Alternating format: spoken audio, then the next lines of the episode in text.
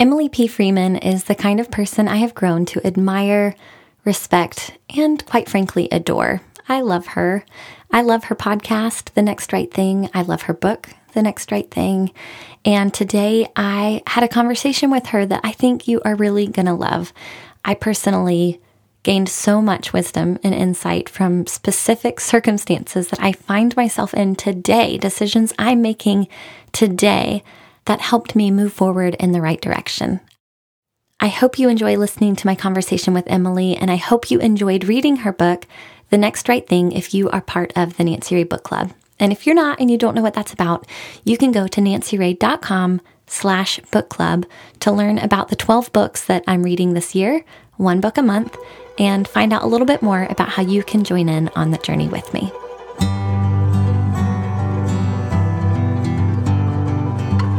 You're listening to Work and Play with Nancy Ray, episode 65. Much of our daily lives can be divided into two categories, work and play. Simply put, that is where our life and our legacy take place. This is a podcast all about learning to work and play well, which leads to a healthy soul and a fulfilling life. Let's dive in.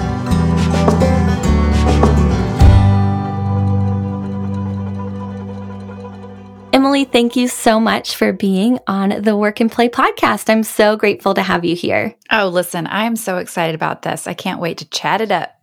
Absolutely. Well, you are one of my favorite podcasts to listen to. The Next Right Thing podcast that you have has just been such a breath of fresh air for me, and it has definitely inspired my podcast on a lot of levels. So thank you for that. And if you're listening today, you definitely should go check out her podcast because it really is one of my favorites. Oh, I'm so glad.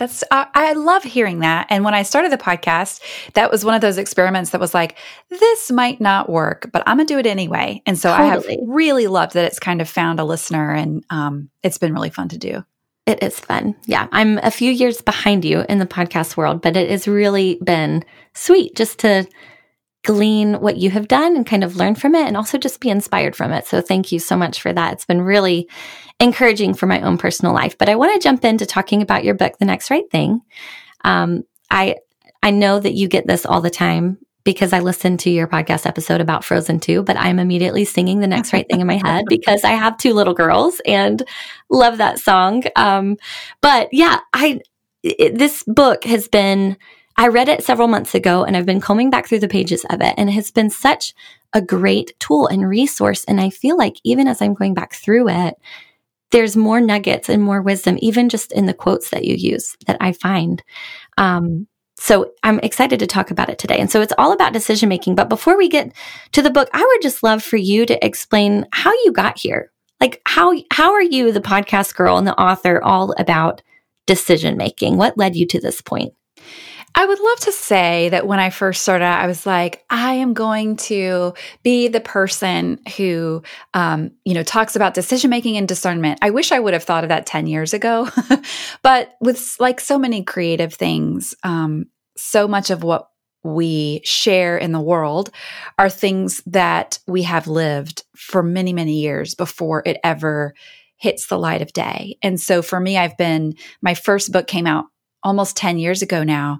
And, it all is an evolution, right? So I started writing kind of my own story mixed in with things that I was learning. And that over time, I think every book or message or anything that I share that any of us share always comes from a deep well first, hopefully. And so this idea of the next right thing, which by the way, in case it's not painfully obvious, I did not come up with the phrase, do the next right thing. I've learned a lot from the recovery community, who, the 12 steps of AA talk about. One of the steps is, just do the next thing. And that, along with so many other artists, speakers, advocates, justice seekers, presidents, so many people have shared this simple phrase. And for me, I first heard it back in college. I was listening to an Elizabeth Elliott. She used to have a radio program. It was like pre-podcast, but it was a 15-minute radio program. So it was kind of like a podcast, but it was called Gateway to Joy. And so she had this little program that came on 15 minutes. I think it was daily. And I was a commuter student at college, and I would have to get there early so that I could find a parking space. And I would park early, but I was happy to do it because I could listen to Elizabeth Elliott's radio show. And she always started the show with the same line. She would say, "You are loved with an everlasting love, and underneath are the everlasting arms." And then she would go into a teaching or a story or whatever. But one poem that she quoted a lot was a poem called Do the Next Thing. And I remember she would, you know, it was kind of a sing-songy poem, and it always stuck with me because at that time in life, you know, it was one of those times in college where it's like everyone's asking you, what's your next thing? What are you going to do when you graduate? You're dating this guy, what's going to happen? And so much of our life at that stage of life is the posture of forward thinking. You know, it's hard to live in the moment when you're in school, when you know it's not going to last forever. And so that question was for me, you know, what is my next right thing, or what is the next thing? But it was a comfort in a way. It was a relief to think, okay, I don't have to think 10 years down the road, just what is the next thing?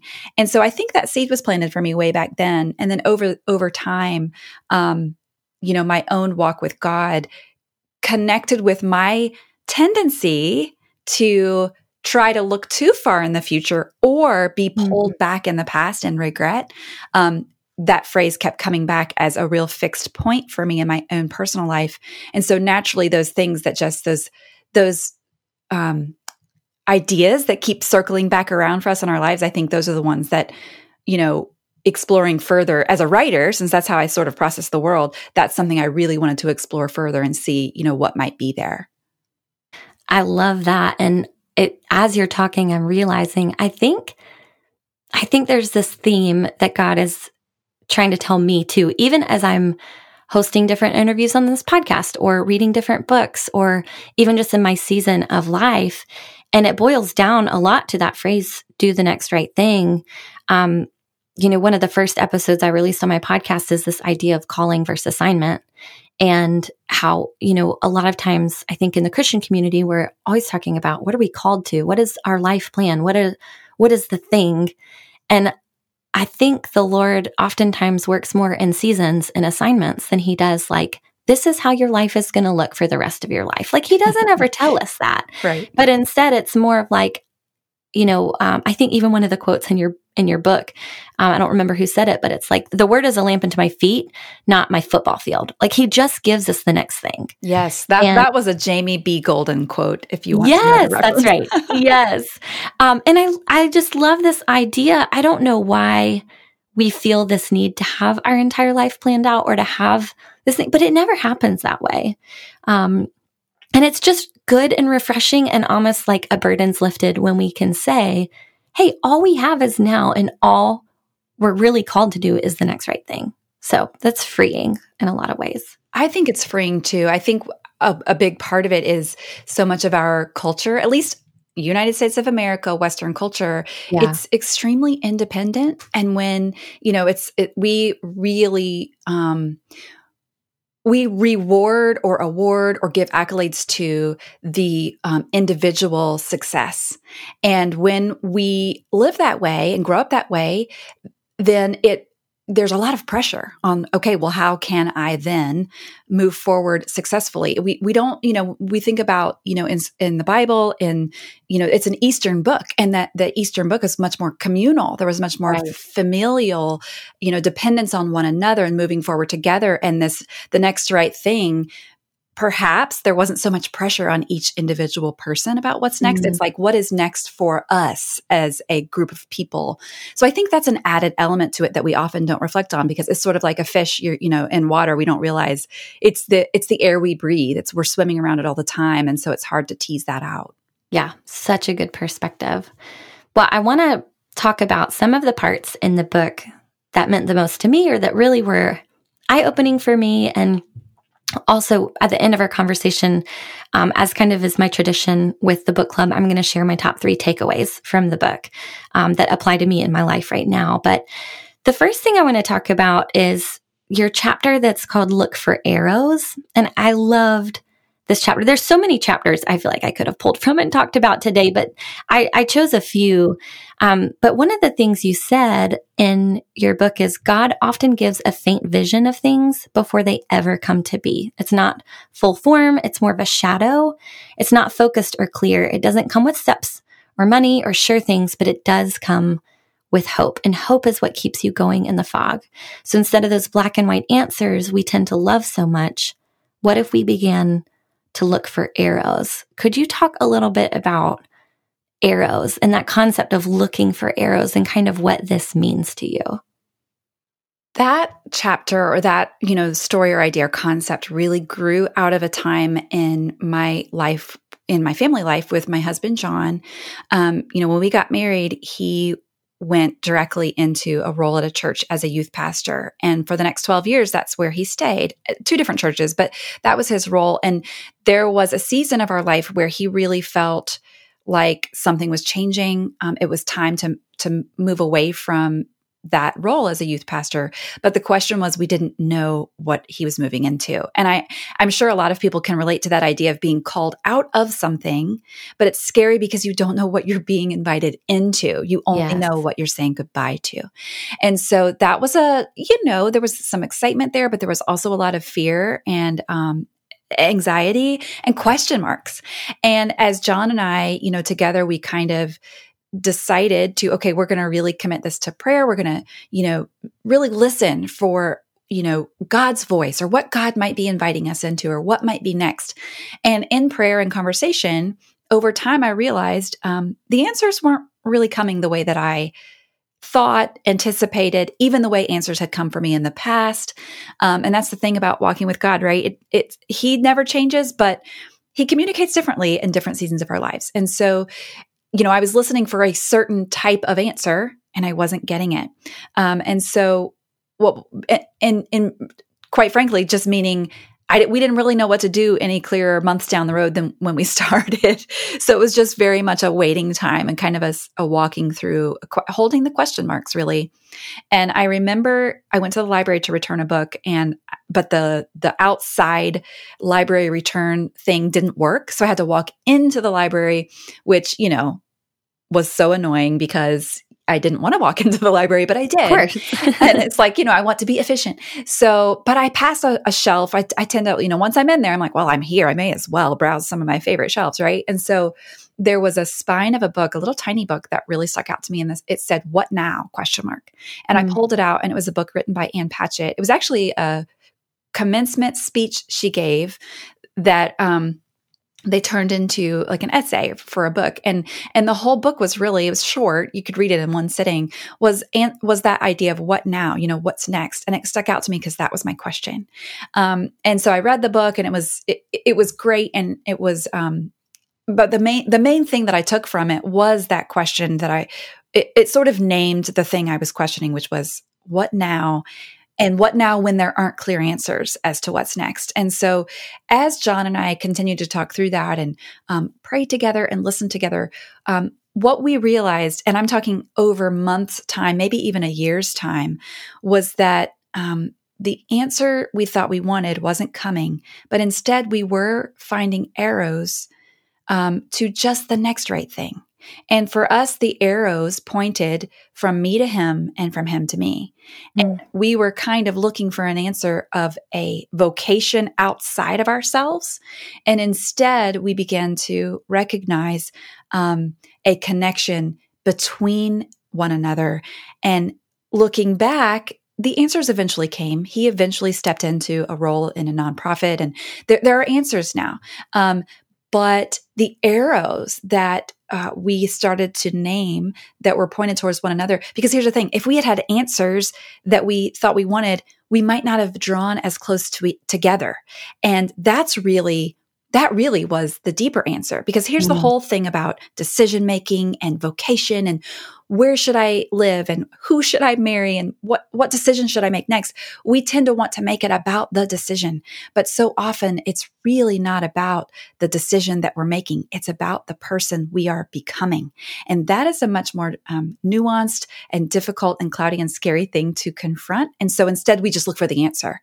Right. But for us, that season of recognizing the arrows pointing to one another and to simply our next right thing.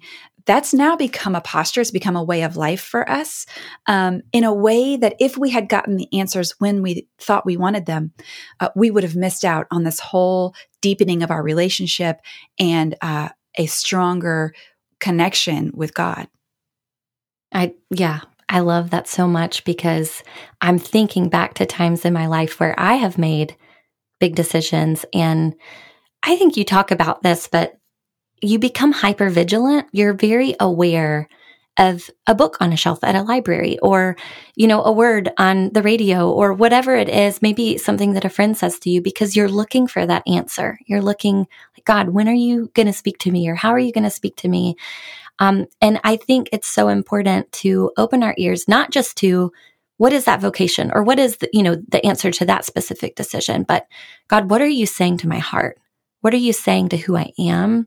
How are you speaking to the relationships in my life? Because that often is where his heart is, right? He loves us. And even as I've transitioned, and my really big decision over the last couple of years was whether or not to close my business. And I've realized this has been the Lord loving me. This hasn't really been so much about the close of my business as much as it has been him chasing after my heart and bringing me back to a place of health in some areas where I didn't have health. And it's been more about my relationship with my husband and just becoming the mom that I really have wanted to be. So it's just so refreshing to hear that. And I think it's such a good reminder to, yes, look for the decision, but have your ears open to whatever God's trying to say to you in your heart and your character and your identity in the decision-making process. While you are kind of hypervigilant and listening to everything, make sure you're listening to his voice over just what is the answer to this one decision. It's so true. And it's so not easy. Right. You know, because that idea of listening for the arrows beneath the answers that you're looking for that's not a quick solution. And sometimes we really need to know what to do. Right. So I recognize it's easy to say, but hard to do. Yeah, absolutely. Also, this is a side note, but I just was smiling as you were talking about John stepping out of youth ministry after 12 years. I don't know if you know this. My husband was a youth pastor for 5 years, and that was, I guess, his second job. Yeah, his second job after we got married. And same exact situation where he felt like the season was done, and we were definitely being brought out of that, but he did not know what he was stepping into. And that is such a crazy circumstance, but I just think it's so funny that for a brief moment, our lives were very parallel as far as our husband's vocation and stepping out of that. And looking back now, there was a season where he pursued his own thing, and then he got offered the job that he is in right now, which is a perfect fit for him and so cool. But anyway, side note, I just thought I'd share that with you because I thought it was really interesting that we both kind of lived through a very similar season. I love that. And I think there are a lot of people there of that, you know, it's, and we think we're the only ones when we're in it, right? Like nobody leaves a job before they have something lined up. Nobody does that, but a lot of people do that. Yes, for sure. And I think too, sometimes God asks us to take that step without having the thing lined up because it does stretch our faith and it does cause us to really get on our knees after him. If it was all tidy and we had the next thing lined up, we wouldn't be in that place of really like banging down the door and seeking him and looking. And I think that's such a gift to recognize that season, not as a burden, but as a gift. Yeah, that's good. That's good stuff. Yeah.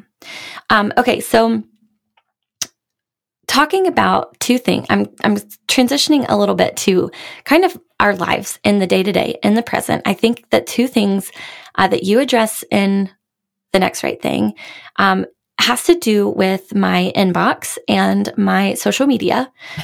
So I'll kind of explain what that is, but there's two chapters in your book. One is about collecting gurus, and one is about comparison. And so first, I want to talk about collecting gurus and what you mean by that, because I feel that, like you talked about it in your book, your inbox is kind of flooded with all of these teachers and things. And what do you mean by collecting gurus, and how does that affect our decision making? It's a great question. And I use the word guru very loosely. I don't know what the actual definition of a guru is. I just like that you use that word because it's just kind of a funny word. It's great. I know. It's really funny. Well, for me, I just think of it as like, you know, a teacher or someone telling you how to do something or what to do in a certain area of life. But, you know, I talk a lot about decision fatigue. And I think when we say that word, a lot of us are like, oh yeah, I get that. You know, like that's a life that I live. And I understand this idea of decision fatigue, and it can come for all different reasons. But, for me, there was a particular day when I remember sitting down, my decision fatigue was like off the charts. And I thought, you know, like you do when you have some unanswered questions in life, you look for something to check off your list that you can control. And for me that day, it was my email inbox. So I'm like, I'm going to sit down and I'm going to get that thing to zero. And here we go. And so I sat down and I was, you know, checking the email and trying to process the email. And I realized that after a period of time, I started to feel this sense of like urgency or anxiety. As I was trying to clear this inbox, and I realized that, okay, I started to pay attention to, because here's the thing, whenever I begin to feel that sense of anxiety or any emotion or state of being that is off center, I try to pay attention to that because I think our bodies know things before sometimes our minds and our hearts do. Yeah. So it's good to pay attention to your body.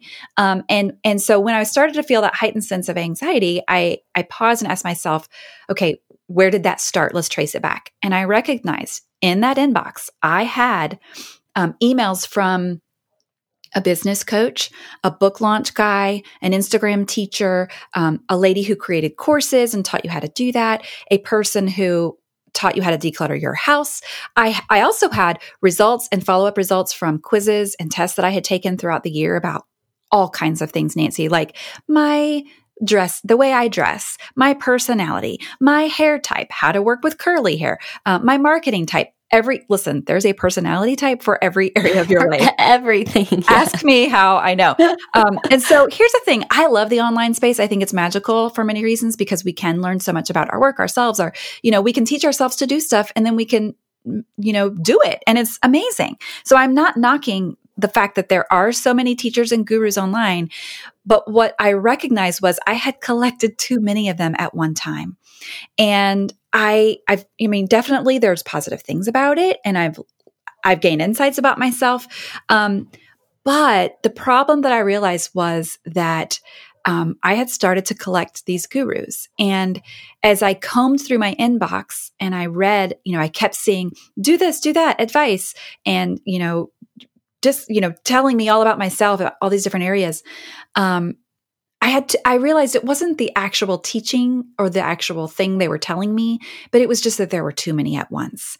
And I had to admit and confess on a deeper level that sometimes when I am trying to avoid something that I am really called to, but seems scary, I will turn, or if I have question marks in my own vocation, in my own life, in my own personal life, family, whatever, I can subconsciously turn to people who feel sure in their area of expertise, almost as a way to have someone give me a to-do list of in an area I control, which is the very reason why I'd sat down to my inbox in the first place. Yeah. And so recognizing that okay, it's good to find teachers, but if we're not careful, we can try to get all of their clarity in their areas of expertise to try to rub off on us, hoping that we'll get some order in our lives finally, right? Yeah. And so I realized that it's great to find these mentors and teachers. It's important to pay attention to your life and to do good things in the right order. Absolutely. This hit home for me in such a big way because what do we do every day? We sit down at our inbox and we're trying to sift through them. And I'm all about being an email ninja, right? I love sitting down and I love getting my email down to zero. And I love going through all those things. But when I read this, I realized, and this whole topic of decision fatigue has most recently been like very present on my mind. Like what am I doing every day that's just kind of making my brain tired all day long so that when I get to the big important decisions, I don't have any energy left because I'm making all these other decisions throughout the day that really don't impact my life or don't give to my life. And this was one of them that was so eye-opening. I thought, oh my goodness, I'm doing this. I have so many gurus and teachers and so many podcasts I'm trying to listen to and so many courses I'm considering buying and so many emails I've subscribed to. And all of those are good things. People, like you said, people in the online world are amazing. There are so many things that you can learn from and master in your own life, and they really, truly can enhance your life. But if you have 10 of them or 15 of them, or I mean, goodness, even 5 sometimes can be too much. It's like you need to break it down and just focus on one at a time, because if you don't, even trying to do 5 things at the same time, it's overwhelming. It's too much for our mental capacity. So yeah, I think it's very relevant to today, especially in just our day-to-day life, because we're confronted with this. It feels like, to me, I'm confronted with this all day, every day in my inbox.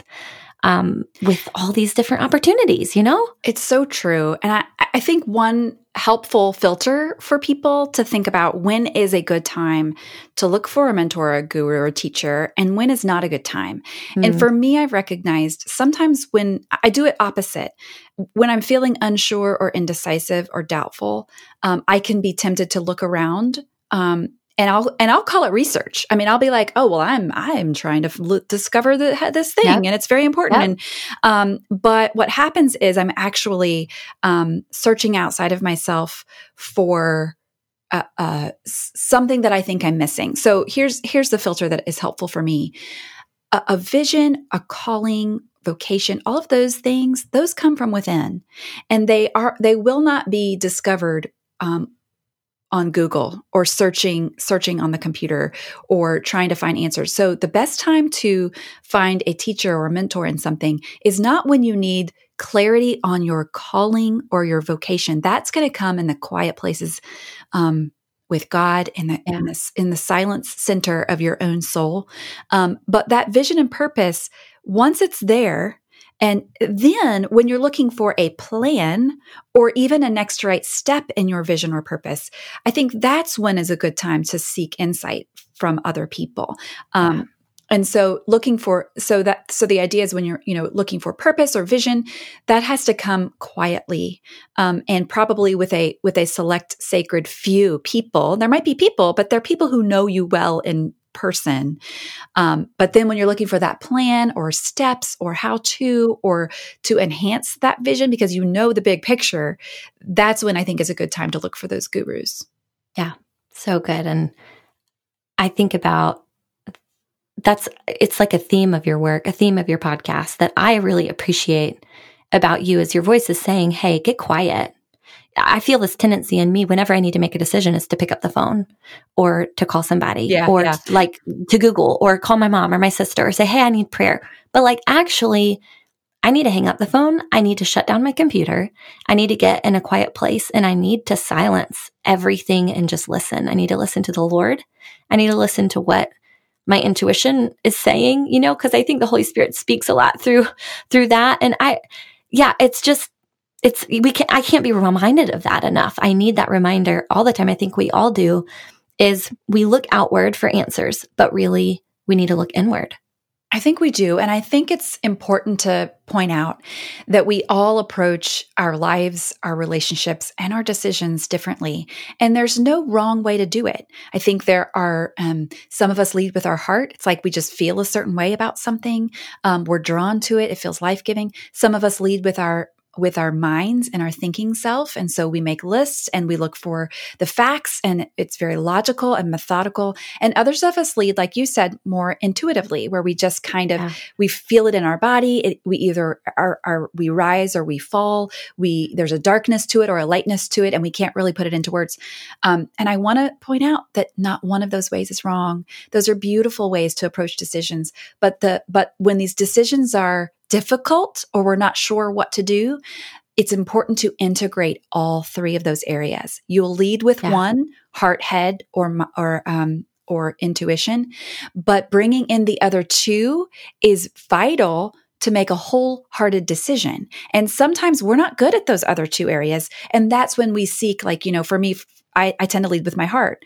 And listening to my heart and recognizing what my heart is saying is so important, and naming it. But then there might come a time when I also need to, like you said, call my sister, because she thinks very logically, and she'll ask me questions that I won't in a million years think to ask myself, but it can offer so much clarity. But if I only go to her, or if I only value the way other people make decisions, then I'm never listening to my own life. And I don't know about you, Nancy, but for me, as someone who does lead with my heart, I grew up thinking that was wrong. And so I would stuff that down, and I would then end up doing things that didn't feel authentically where I felt led, because I was valuing the way other people make decisions over the way I do. And I think it's important to recognize all these decision-making postures are welcome at the table, but don't let just one lead, that right. we have to listen to all the voices, because the spirit speaks through all of those ways, right? Right. And we just need the full picture and the full expression of God through our own lives and through the lives of others as well. Yeah. And I think, in a nutshell, I just need to slow down. Mm-hmm. Like, in looking at all of those, I love that, the head, the heart, and your intuition. It's like, I just need to kind of slow down a little bit and pay attention to all of those things, and not just lean so heavily on one.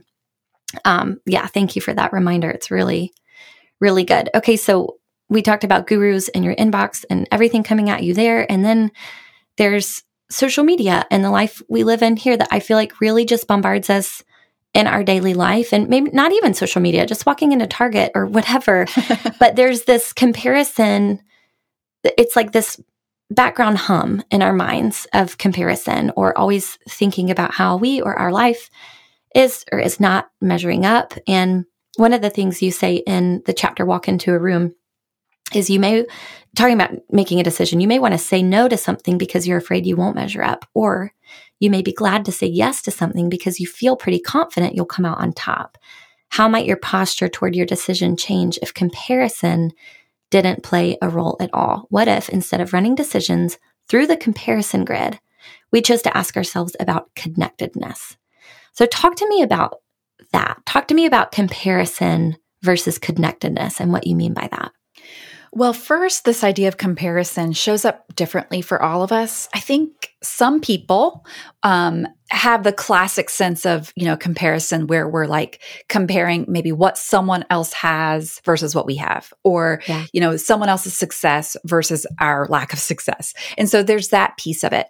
It could also be, I know the classic Instagram situation that sometimes people talk about is like, how we share our highlight reel on Instagram, and we just see like, the highlights of everybody's life. And then, and then some people take it to the other extreme, and they just show like the pile of dirty laundry. And then we think that equals being vulnerable, when really that's just a pile of dirty laundry. That says nothing. Right. It's not really vulnerability. That's just a mess. Right. And so that doesn't equal necessarily, but there can be comparison there too. Like, oh, well, she's more vulnerable than I am, or she's more free than I am, or whatever.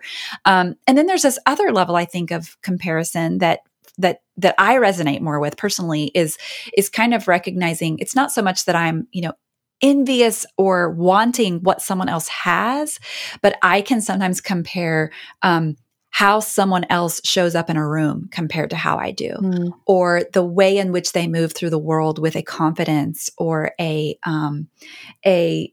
surety in their calling that I can compare to. So it's not so much these tangible things like, how much money they have or what type of car they drive, which I think is the classic, but it can be more like someone's way of being that we think that we are lacking. And so there can be this comparison space. And no matter what I think we all compare, it just manifests itself differently, right? Sure. So no matter how it does show up for us in our lives, any measure of that cannot coexist with connection.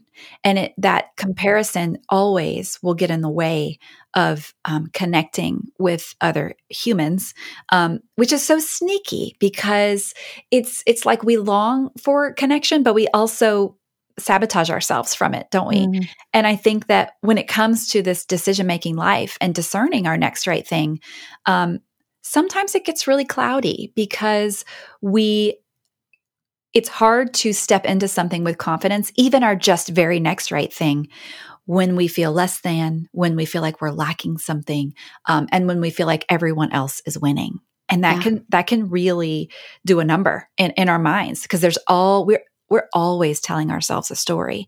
The question is the story true? And so we live out of the story we're telling ourselves all the time. And a lot of times that story is one of not being worthy, not having what it takes, and that really will cloud what we decide to do next. So how can we prioritize that connectedness? Because everything you're saying, I'm thinking, yes, this resonates with me so much. I feel those feelings. I can even picture people in my life that I'm like, oh yeah, I have been doing that. I've been comparing their way of life to mine. But how do you feel like we can prioritize that connectedness? Because that's a hard thing to do sometimes, especially today. Absolutely, it is. I think, to me, I think it starts with clearing some of the clutter. I talk about being a soul minimalist, and this idea of, yes, we understand like being a minimalist in our homes, like get rid of stuff, but it's really not about getting rid of stuff. It's really about keeping the things that matter most. Yeah. And so I think that the same goes on the level of our soul, just like you had said a minute ago with how we were talking about collecting gurus and, all of the constant input that we're receiving. I think a lot of it is garbage, and a lot of it is stuff that we recognize as garbage, and other things that are constantly being input, whether that's an interaction on social media, whether that's a conversation with someone at church or at work, or an expectation we put on ourselves that we don't realize is there. It's all coming in. And the question is, what's it doing once it's in there in our souls? What impact is it having? What story is it weaving?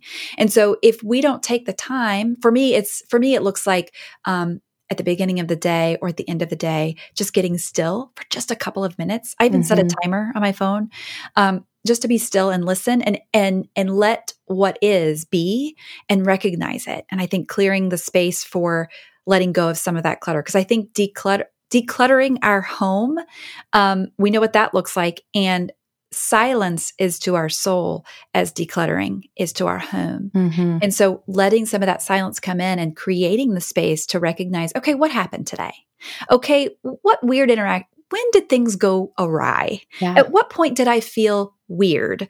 Who did I interact with? And I left that interaction feeling worse than when I went into it, and recognizing and noticing some of those spaces and then naming them for what they are. And I think it's a powerful practice to begin to put into words. Sometimes I say that I've made it my job to put into words things people don't have time to think. And I take that very seriously, and it sounds kind of crazy, but I do think there's something to naming states of being or interactions that we've had as disappointing, as that hurt my feelings, or I was offended there. I'm not saying you have to say it to the person, but admitting it to ourselves and confessing in the presence of God is so important, because, and getting back to your question of how do we prioritize connectedness, I think first it starts with being honest about where we feel disconnected, of naming those spaces where things are hard, because we can't walk into a space and expect to connect when we have all of this unspoken narrative that remains unconfessed within us, because then we'll just play act connection and try to be like, with people in a way that looks like you're being authentic, when really you have all of this stuff beneath the surface that you've not dealt with because it's scary or it's hard or you're embarrassed about it. And I think the first step really is clearing the space. The second step really is naming the narrative, at least in the presence of God, if not in front of other people, and really owning, okay, I feel when I'm around that particular woman at, in my small group or in my work community, I recognize in myself, I shrink. I don't show up fully at the table. Why is that? She might never know. But naming it for yourself can be really powerful, and then allowing a true story to rise up is equally powerful, and that can change how you walk into a room. And then I think also finally embracing this idea that, this idea of freedom, that we are all created as as ones who bear the image of God, and that we are given a job to do in this world that's different from the job other people have been given to do. And what a beautiful chorus we can sing when we recognize we are all singing our harmonious parts. But that's hard. That's sometimes hard to see that we actually have a part to sing when we're paying attention to other people's parts, if that makes any sense. Yep, for sure. And what I'm hearing is connectedness starts almost within yourself. Like you have to connect with yourself and the Lord and your real emotions. That's the first point. And once you get that, then you can healthfully connect. Healthfully? I don't know if that's the word. Healthfully connect with, you can connect with others in a healthy way. And I just love that because you end up putting on this false self, or you just stuff the emotions and you keep running in life. And that's no way to live. And that's no way to live life in community. And you can't connect authentically and vulnerably if you're just stuffing and you're disconnected to your own self. And I love how you talk about that. And in The Next Right Thing, naming the things that are unnamed inside of you is such an important step in this process of deciding. And the chapter on coming home to yourself flows right into this idea, because you have to know yourself and you have to come home to yourself. And so one of my favorite stories that really, when I think about your book, I don't know why I think about this story that you told. It made such an impact on me as I was reading it. But when you and your friend Tish were talking, and she looked at you and she said that she felt pastored by you. And you said in your book, something caught within me, a light both foreign and familiar, and the tears stung and the light grew, and I knew she spoke something true. And this idea of coming home to yourself, recognizing your own gifts, recognizing who you are, and how this and being connected to that is a foundation for good decision making. Tell me a little bit more about how our decision making, big and small in life, is linked to this idea of just coming home to yourself and being true to yourself. My friend Phil Anderson says that it's a wild and wonderful thing to bump into someone and realize it's you. And when he said that, I thought, oh, that is something I could think about for a while, because I think that your story, the one that you recounted about that conversation with Tish, when someone speaks something that resonates so deeply with you about you, you'll know it. And I'm not saying you'll do anything about it. You might not admit it or embrace it, but you will know it. Mm-hmm. And that can be terrifying. And I think until we begin to, as we lean our ear against the heartbeat of God and listen for His expression through our unique giftedness and our own lives, until we're willing to do that, I think our decisions are always, we're only going to come to them with half of ourselves. And, you know, so much of what people come to me for, or listen to the podcast or read the book or whatever, there's always a presenting decision, right? Like, well, I started listening to this podcast because, you know, it was about decision-making and I had this huge decision to make.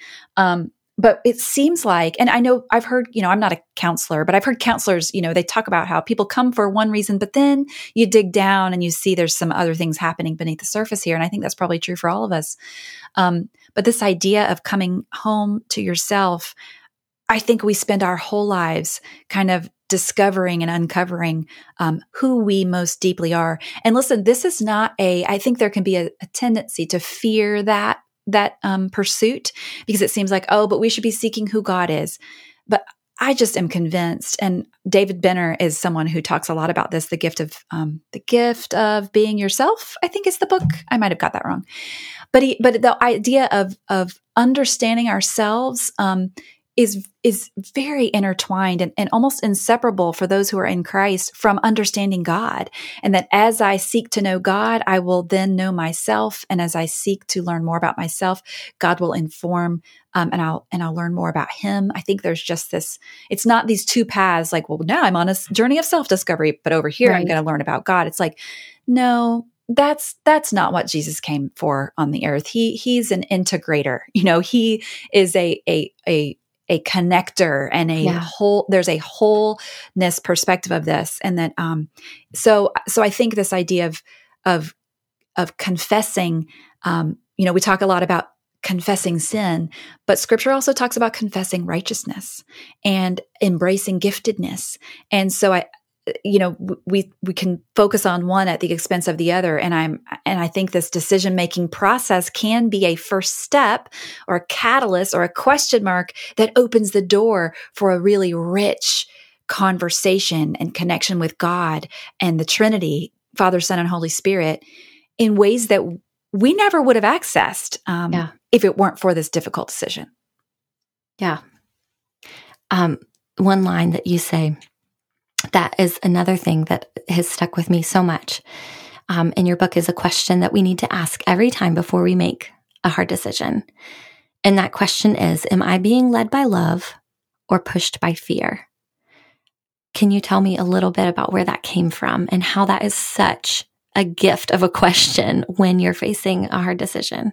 It's a foundational question, really. And for me, it came when I was trying to make a decision, actually. I was invited by Compassion International to travel as a writer. It was at the time when a lot of us were doing a lot of blogging, and they invited writers who had blogs that had readers to travel with Compassion to learn about the work Compassion was doing to release children from poverty in Jesus' name in these third world countries around the world. And so I was invited to go to the Philippines. And I remember it was, my kids were little.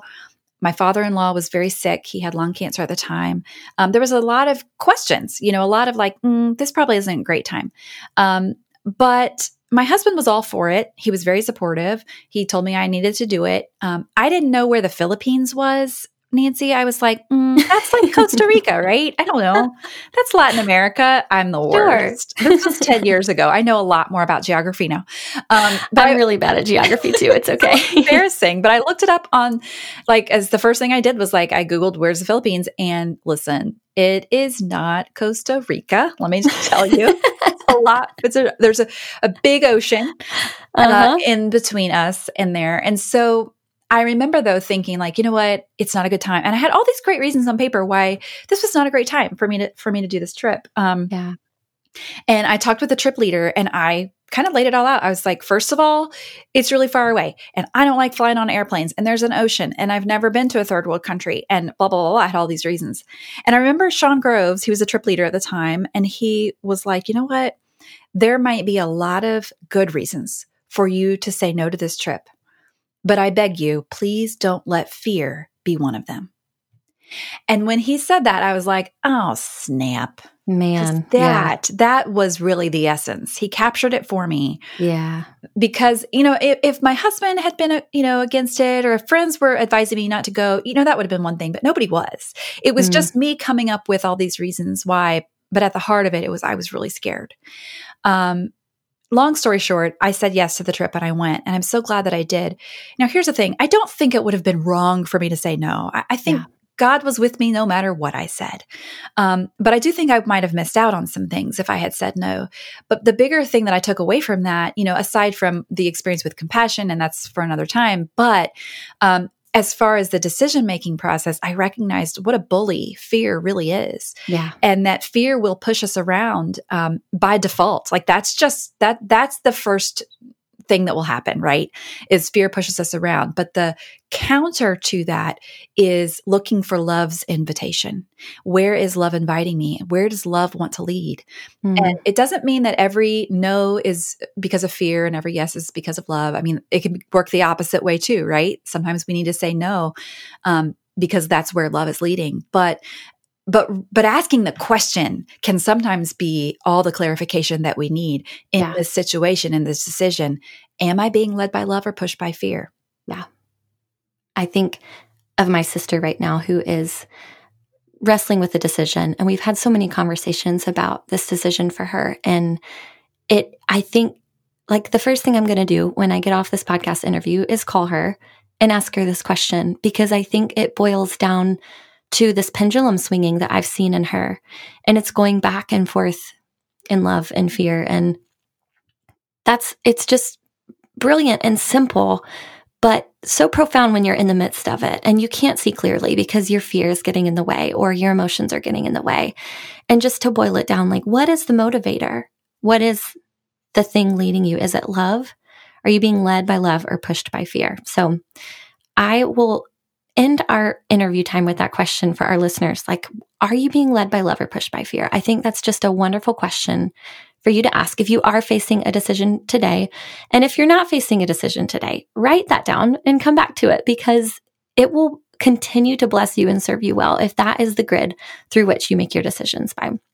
So I'm going to share, Emily, my three biggest takeaways. I feel like maybe as an author, that would be interesting for you totally. To hear what my biggest takeaways were, because I think, and you know, I think if I read your book a year from now or 2 years from now, my takeaways would be different, right? It's very dependent on the season that I'm in. Yeah. But I'm learning. Okay. So my takeaway number one is I need a no mentor big time in my life. Like, this is something you talk about.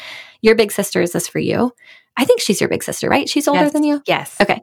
So I have a big sister. I call on her all the time too. I think about my relationship with my sister when you talk about yours, but I need a no mentor. I need someone in my life to just help me say no to things. And I love that. That's something, some of these takeaways, Emily, we didn't talk about today in the podcast, but if you're listening, you just need to go read the book, because it'll make a lot more sense to you after you read the book. But truly, having someone in your life to help you say no to things is basically it in a nutshell. My second biggest takeaway is making a list of co-listeners who can truly help me guide, who can truly help guide me in major life decisions, things that I don't think it would be the best decision or maybe the fullest decision with all the perspective if I just did it by myself, or even just me and my husband. And you talk about this in your book. Where was it when he was leaving as a youth pastor that you got a group of people, or was it a different decision when you gathered a group of people around you to speak into your life and help you make a big decision? Yes, it was that was the decision. Yes. Yeah. So I loved that concept of I don't know why we tend to just isolate and think this is all on me. This is all on my shoulders. This is something that only I can do. But there are people in all of our lives that love us and would be willing, if nothing else, to just listen to how we're wrestling with something and give some perspective, or just not even give advice, but just commit to pray, you know, for us while we're making a big decision. So I love that. I think I would maybe on my next date night with my husband, I just want to say, like, who would be some co-listeners in our life, right? Like, just getting a list of, I think you said anywhere from like 4 to 8 people who could just sit down with you and wrestle with some decisions with you. And then my third biggest takeaway is I really need to know myself. I need to come home to myself. I need to know myself well. I need to be secure in who I am. I need to know the Lord well. And that's the foundation for good decision making. That's the bottom line. There's not a certain, I mean, there are tools. There is a certain thing path you can follow to make a good decision. But ultimately, that's the groundwork that you have to lay in order to make solid, good decisions. So those are my three biggest takeaways from your book. And I just loved it. I really do think this is a book. And I'm not the kind of person that reads books more than once. So I like to check it off and then I'm done with it. But I think your book is the kind of book I'll pick up again. It's the kind of book that I will flip back through when I'm making a tough decision, or it might be, there's like a very small handful of books in my life where I think this is the kind of thing that I want to read or have in me, kind of be refreshed over and over again. And I think that's the next right thing for me. So thank you for writing it and taking the time to do that, because I think it's going to continue to bless me throughout my life. Oh, I love it. Thank you for reading. I love that. Yeah. Of course. Okay, I'm going to end with just a few fun questions. So this is just a round of questions that are more lighthearted and fun, and just answer whatever comes to your mind first. What's a book that you're loving right now? Or a book that you've read in the past that you really love that you want to share? Oh, yeah. You know what? Right now, the first book that comes to mind is one that this is cheating because I'm reading it for endorsement. I was asked to blurb it, but it's by Knox McCoy, and it's called All Things Reconsidered. It comes out June, and it's an excellent book. And I think he writes funny, which I think is hard to do. If you've ever tried to write funny, it's not an easy thing to do. So I'm, first of all, in awe of the writing. And I look at the writing and I'm like, I know all these English words. Why can I not put them together in the right order so that it sounds like this? So he's just an excellent writer. He's also really funny. So great. That's not cheating. I think that's a great answer. And you're actually like reading it because of that endorsement. So that's I'm excited to read that now. It's great. And he just, I mean, it's like reconsidering things from as serious as like reconsidering prayer and like what that means or God, but also like reconsidering Big Bird. Like, why do we call him Big Bird? He's the only bird on the show on Sesame Street. Hysterical. And it's just like things like that, that you just, you kind of go back and forth, but that's kind of how life is, right? Like we're not all serious or all funny. It's just a mix. That is too funny. I'm looking forward to that. Okay. What is a product that you're loving? Anything. Listen, I have in the last couple of years become obsessed with like face stuff, like washing my face and moisturizing and all these things. Right. And so, so anyway, all that to say, Target, believe it or not, has some like really affordable facial things, but there's a, oh, listen, what is it? It's a Neutrogena. It's like an oil. Is it retinol that first of all, I want to bathe in it because it smells so good, but it's too expensive to bathe in. Bummer. But it's great. Like I'll put it on overnight and then I wake up in the morning. I'm like, my face is so like wrinkle free. This is a miracle. But then you have to use it again, you know, like the next day. But anyway. But you don't mind because it smells so good, right? It keeps you coming back. It's wonderful. But yeah, it's this little bottle. It's like a little, you know, like it looks like a little potion, which I like potions, right? That feels special. So yeah, that's been fun. I'll tell you, Target's stepping up their game in all areas. So yeah, right. I like that. And smell is big for me. Same. If it doesn't smell good or if it, it has to smell really good. Like, what are you most proud of in your life? Most proud of in my whole life? Wow. Sure. That's heavy. I know. Huge. Maybe you can narrow it down if you need to something maybe right now. I'm going to tell you right now, and it's not like, you know, my marriage or my children, because that's a given, right? Those are givens. Okay. Yeah. So we're going to move on. I'll tell you what, currently now, I decided at the beginning of this year that I wanted to do a home yoga practice every day. Not like every day this year, but just like for a period of time where I was, you know, spending at least like 15 minutes basically stretching and breathing, right? Like, let's just be centered in this moment. Yes. And I've been doing it. And I've loved it. And I didn't think I could be that consistent of a person. And I might not be in the future, but for now, I have been proud of that. I'm proud of you for that because I think that would be something I also would love to do, but I am not doing that right now. I think that it would be really good though. I can see not only how it's invigorating your life and centering you every day, but something you'd be really proud of because it's hard to do that. It is hard to make time to do that little thing every day. It is. And I thought like, going to a class, like an outside class, that's a 2-hour commitment because you got to get ready, you got to drive there, you got to do it, you got to come back. And I was like, well, I'm never going to be consistent, I guess. But then I realized like, you know what? There's like free videos online that you can just kind of do. And so that's really saved my life. It's like, wait a second, we live in 2020. I can access this anytime, anywhere. Exactly. That's pretty great. Yep. Okay, 2 more questions. What does work and play mean to you? It's funny because a lot of times I love my work to the point that it feels like play, but I know that's cheating. I think work and play, what a gift when you enjoy it enough to where it doesn't always feel like work. Mm-hmm. But I do feel like work can be a loaded word. So is it calling? Is it vocation? Is it just a job? And so for me, work is an expression of who I most deeply am, and so is play. And so hopefully I can show up to my work as an expression of my calling and vocation. And then play can be a true rest from some of the parts of the work that I don't love and that are hard. And so play tends to, I think I have over the years seen it as something that's communal and that's with others, but I'm learning as I grow up that it doesn't just have to be, it doesn't always have to look like playing a game or, you know, doing things with other people. That sometimes play for me is reading fiction or is, being still in my backyard, and that can still be playful. It's more of a posture, I guess, than an activity. Totally. Yeah, I love that. Okay, last question. How do you maintain a healthy soul and a fulfilling life?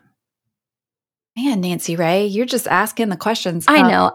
Listen, I need to rework these questions because they're really heavy to put someone on the spot, but it comes from the intro of my podcast. And I'm like, I want to know. You want to know what Emily P. Freeman says about having a healthy soul and a fulfilling life. Well, I have an answer. I can tell you. It's kind of... The answer is just to read the book, right? The Next Right Thing. No, I'm just kidding. Right. Well, it's twofold in a way, but I'll combine them. I have a pretty consistent practice of reflection. And to me, my teacher and mentor, Jan Johnson, has said that that it's not the experience that transforms us, but it is our reflection upon the experience, which is why for me, taking photos is so important when I travel or even in my everyday life. It's so that I can look back and remember that experience, and that begins to form and inform my life. And so I have a pretty regular practice of reflection. I do it, kind of weekly. I also look back on every month. And then I also have a seasonal practice of reflection where I kind of look back before moving forward, because that reflection, what I'm learning in that past season, informs what I do next, decisions I make next. Because the truth is, we're not just doers of things, but we are people who are becoming someone. And so reflection helps me remember who I'm becoming. I am going to sit on that for a long time, Emily. I'm so glad. As I've been a photographer for 12 years, and I feel like you just put to words why I love photography and treasure it so much, but I've never been able to say it like that. So thanks for that. That's beautiful. I love it. Hey, have you ever done a podcast episode on your practices of reflection? Yes, ma'am. I have. I think episode 61. Whoa, good memory. I'm real impressed that you just pulled that number out of your head. That is something I could not have done. I couldn't have done it, except someone just asked me yesterday. And so I had to go back and look. I think if it's not 61, it's in the 60s. I'll find it, and I'll leave a link in the show notes to that podcast episode. And I am going to go listen to it today, because I feel like that's really beautiful, and a really, goodness, why don't we reflect? Why don't we do that today? Why is that not talked about? I don't know. That's so there we question. Go. We're going to end this whole interview on this big question of why don't we do this? But this is great, because now they'll be able to go to the show notes and find your podcast episode and listen to it next, which is perfect. I love it. Well, thank you so much from the bottom of my heart for coming on this podcast, and for writing this book, and for being you, and for sharing your voice with the world and with me. And I'm really, really grateful. And I know our listeners have been grateful too. So thank you. Thank you. Tell me about where our listeners can find you. And also, I just want to spend like a quick second talking about Hope Writers too, because I think that it's wonderful and an amazing community. And I just want people to have the resources if this is something that would help them. I'll let you talk. Where can we find you, and tell me about Hope Writers? Sure. Well, you can find me at emilypfreeman.com. And then Twitter and Instagram, Emily P. Freeman, all the places. The P is important. There are other Emily Freemans out there. Some of them write books. So that's why we use the middle initial. Let's include the P. Let's include the P. And so that's where you can find me, and the books are, on Amazon or wherever, pretty much wherever books are sold. And then, of course, the Next Right Thing podcast, you can find me there too. And then as far as Hope Writers, Hope Writers is a community that I co-founded about 5 years ago. And it's for writers, and it's where our core focus is really to help writers find and follow their own path to sharing their words with a reader. We believe that every writer is on the writing path. But the question is, sometimes I think writers get good advice and they try to implement it in the wrong order. And so if if you're just a hobby writer and you want to write in your journal, way to go. Probably Hope Writers is not the space. But if you're a writer who wants to pivot from writing your words in secret to finding a reader and writing your words for a reader, whether that be through a website or through traditional publication even, Hope Writers will have something for you there. And so that's kind of what we foster. We have thousands of writers who are at all stages in the writing path. Our library is divided into 6 stages of the writing path. And so you write when you can take a quiz for free at hopewriters.com/quiz to see where you are on the writing path, which stage you are as a writer. And then we have training and resources within each stage to help you move through that writing path at your own pace. And that's the beauty of it, right? We always say that in writing, there's no such thing as behind. Your pace is your pace. And so we try to serve writers right where they are so that their words of hope can make it into the hands of readers who need them the most. So great. Yeah. If you're listening and you feel like you are a writer or hope to be one day, I hope that you'll bookmark this website because it is just a wealth of resources and knowledge and experts. And I do love how you cater to where they are in their journey, instead of having it like a blanket approach for everybody, because it's all very different. So it's so good. Emily, thank you. What an honor, a true honor it's been to talk with you today. And thank you for sharing everything you shared. We're so grateful. Absolutely. Thanks for having me.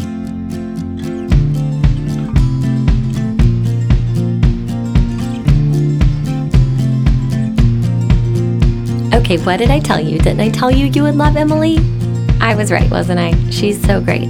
I'm so thankful you were able to listen in on our conversation today, and I hope you enjoyed it as much as I did. And of course, for the Corner Store, I'm including Emily's latest book, The Next Right Thing, which really is a fantastic read. I highly recommend it.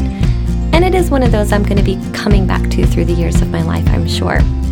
As well as Emily's really yummy smelling face oil that you can get at Target. I'll be sure to leave a link to all of these things in the show notes. Thanks so much for listening to episode 65 of Work and Play with Nancy Ray. Everything I've mentioned can be found in the show notes at nancyray.com/podcast/65. And you can find me at nancyray.com or follow me at Nancy Ray on Instagram or Facebook almost daily. I'm going to close today with words from Emily's book, The Next Right Thing. There is power in naming the unnamed things. This is an important part of our decision-making practice and key to taking our next right step in love. Remember, today is a plot point. See it honestly for what it is, but don't confuse the moments for the whole story. Thanks for listening, and I'll see you next time.